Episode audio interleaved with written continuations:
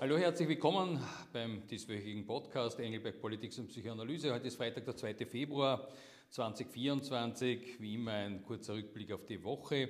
Erstens einmal war das Thema UNRWA, das ist dieses äh, UNO-Hilfswerk für die Palästinenser. Die Einstellung der Zahlungen äh, war, hat uns äh, ziemlich beschäftigt. Zweitens hatten wir eine sehr, sehr interessante Aussprache im sogenannten Austerlitz-Format, also mit unseren Nachbarländern Tschechien und der Slowakei. Und das dritte, ein kurzer Ausblick auf die nächste Woche, wo ich zur Wahlbeobachtung nach Aserbaidschan fahre. Das erste sehr leidige Thema ist äh, das Thema der UNRWA, der sogenannten ähm, also UNO-Hilfsorganisation für die Palästinenser, die äh, eigentlich seit Jahrzehnten ähm, immer wieder für Diskussionen sorgt äh, in mehrfacher Hinsicht. Erstens einmal, weil immer der Verdacht bestand, oder eigentlich wusste man es ja auch, äh, dass letztlich auch äh, Hamas-Terroristen äh, dort angestellt sind, bezahlt werden. Und die Schulen auch, die von der UNRWA finanziert werden, Schulbücher verwenden, die ganz offen äh, zum Hass äh, aufstacheln, die Kinder, äh, die, die, den Märtyrertod verherrlichen und so weiter. Also in vielerlei Hinsicht äh, eine sehr, sehr problematische Rolle spielt. Außerdem ist die UNRWA, also ist, äh, die UNRWA eigentlich die einzige Organisation, die für nur eine ganz bestimmte äh, Volksgruppe sozusagen bestimmt ist, nämlich für die Palästinenser.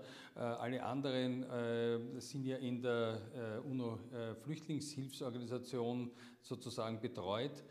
Und noch dazu gibt es ja das Problem, dass die UNRWA eben auch äh, den Flüchtlingsstatus nur bei Palästinensern eben anerkennt, dass der auch vererbt werden kann. Normalerweise ist es ja so, dass immer nur die betroffene Person als Flüchtling anerkannt wird und unterstützt wird im Rahmen von UNO-Organisationen.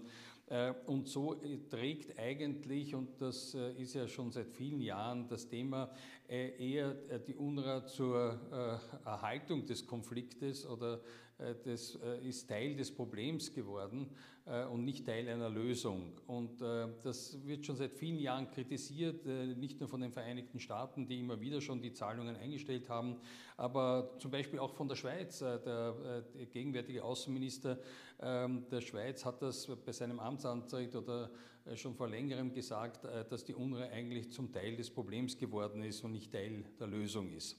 Äh, das Ganze hat sich jetzt in den letzten Tagen ist sagen, zusätzlich eskaliert, weil Beweismaterial aufgetaucht ist, dass UNRWA-Mitarbeiter ganz unmittelbar an den Verbrechen des 7. Oktobers beteiligt waren. Das ist natürlich eine fürchterliche und nicht tolerierbare Geschichte. Äh, die UNO hat und die, UNO, und die UNRWA-Leitung hat da eigentlich zuerst nur sehr zögerlich reagiert und das hat jetzt äh, doch eine ganze Reihe von Staaten veranlasst, einmal die Zahlungen einzustellen äh, und das ist jetzt eben auch Anfang der Woche auch von österreichischer Seite her passiert. Ich glaube, dass es ein richtiger Schritt ist, wir haben natürlich gleichzeitig aber äh, die Zahlungen an internationale Hilfsorganisationen wie das Rote Kreuz äh, für die Palästinenser werden weiterhin aufrechterhalten. Also natürlich soll die humanitäre Situation jetzt nicht weiter negativ eskalieren. Aber äh, es ist äh, sozusagen ausgeschlossen, dass äh, wir das tolerieren, dass wir mit unserem Steuergeld also wirklich ganz unmittelbar Terroristen finanzieren.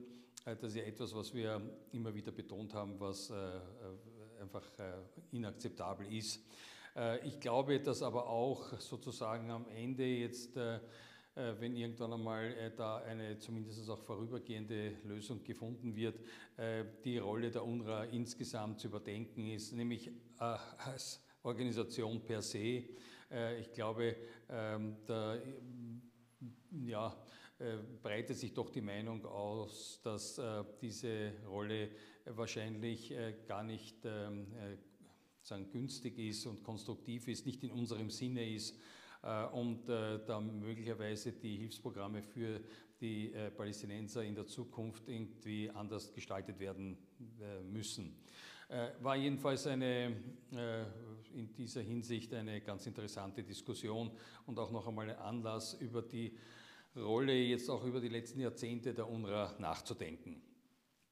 Nummer zwei, wir hatten Anfang der Woche eine doch sehr interessante Aussprache im sogenannten Austerlitz-Format. Das heißt, das ist ein Format, wo in dem Fall jetzt Abgeordnete der Tschechischen Republik, der Slowakei und Österreich zusammenkommen zu einer Aussprache, was wirklich ein sehr, sehr interessantes Format ist, zumal ja die nachbarschaftlichen Beziehungen vor allem zwischen Tschechien und Österreich sich in den letzten fünf bis zehn Jahren unglaublich äh, verbessert haben. Also es ist heute wirklich eine engste freundschaftliche Beziehung zwischen den Ländern.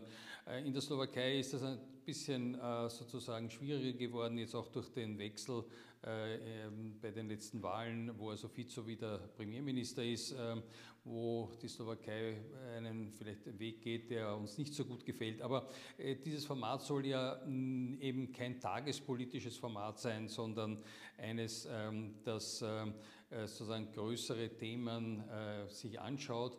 Und äh, da ist ja für mich ein, doch eine ganz wichtige Vision auch ähm, immer wieder bei mir im Kopf, nämlich, dass wir doch vielleicht es schaffen könnten, eine Gruppe von, wie ich sage, mittelosteuropäischen Ländern ähm, zusammenzubekommen, wo wir an einem Strang ziehen. Dazu würde eben Tschechoslowakei gehören, ich denke auch Ungarn, äh, aber auch die anderen äh, Nachbarländer, äh, Slowenien, auch in weiterer Folge auch noch Kroatien. Also dass wir da einen, so wie einen bisschen einen Staatenverbund äh, auch bilden, wo wir dann auch in der EU sehr viel proaktiver äh, und auch aktiver teilnehmen könnten an Gestaltungsprozessen in der EU. Wir sind in einer Situation, wo die, diese traditionelle Achse Deutschland-Frankreich äh, ja nicht mehr funktioniert in der Gestaltung der EU, äh, haben da in, vielerlei Hinsicht einen Stillstand, auch in dem äh, Prozess der Eingliederung der Westbalkanstaaten.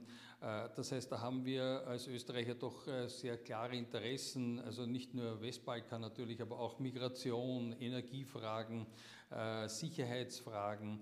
Also da gibt es doch sehr viele gemeinsame Themen, die wir hier eben mit unseren Nachbarländern den, also mit denen uns ja auch eine historische äh, Vergangenheit eben auch äh, verbindet, äh, dass wir da auch ähm, äh, zusammenfinden. Hat äh, sehr viel Anklang gefunden, auch meine Worte diesbezüglich und äh, wir haben dann nachher noch bei einem Mittagessen da ausführlich äh, darüber diskutiert.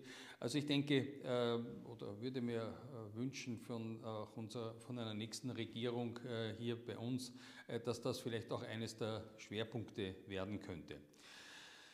Zuletzt jetzt noch eine äh, bisschen eine Ankündigung für nächste Woche. In, in, der nächsten Woche finden ja in Aserbaidschan äh, Präsidentschaftswahlen statt. Und äh, die OSZE entsendet wie immer äh, so Wahlbeobachter äh, hin. Ich bin Teil dieser Wahlbeobachter, Wahlbeobachtermission nach Aserbaidschan. Freue mich schon sehr, ich war noch nie in diesem Land.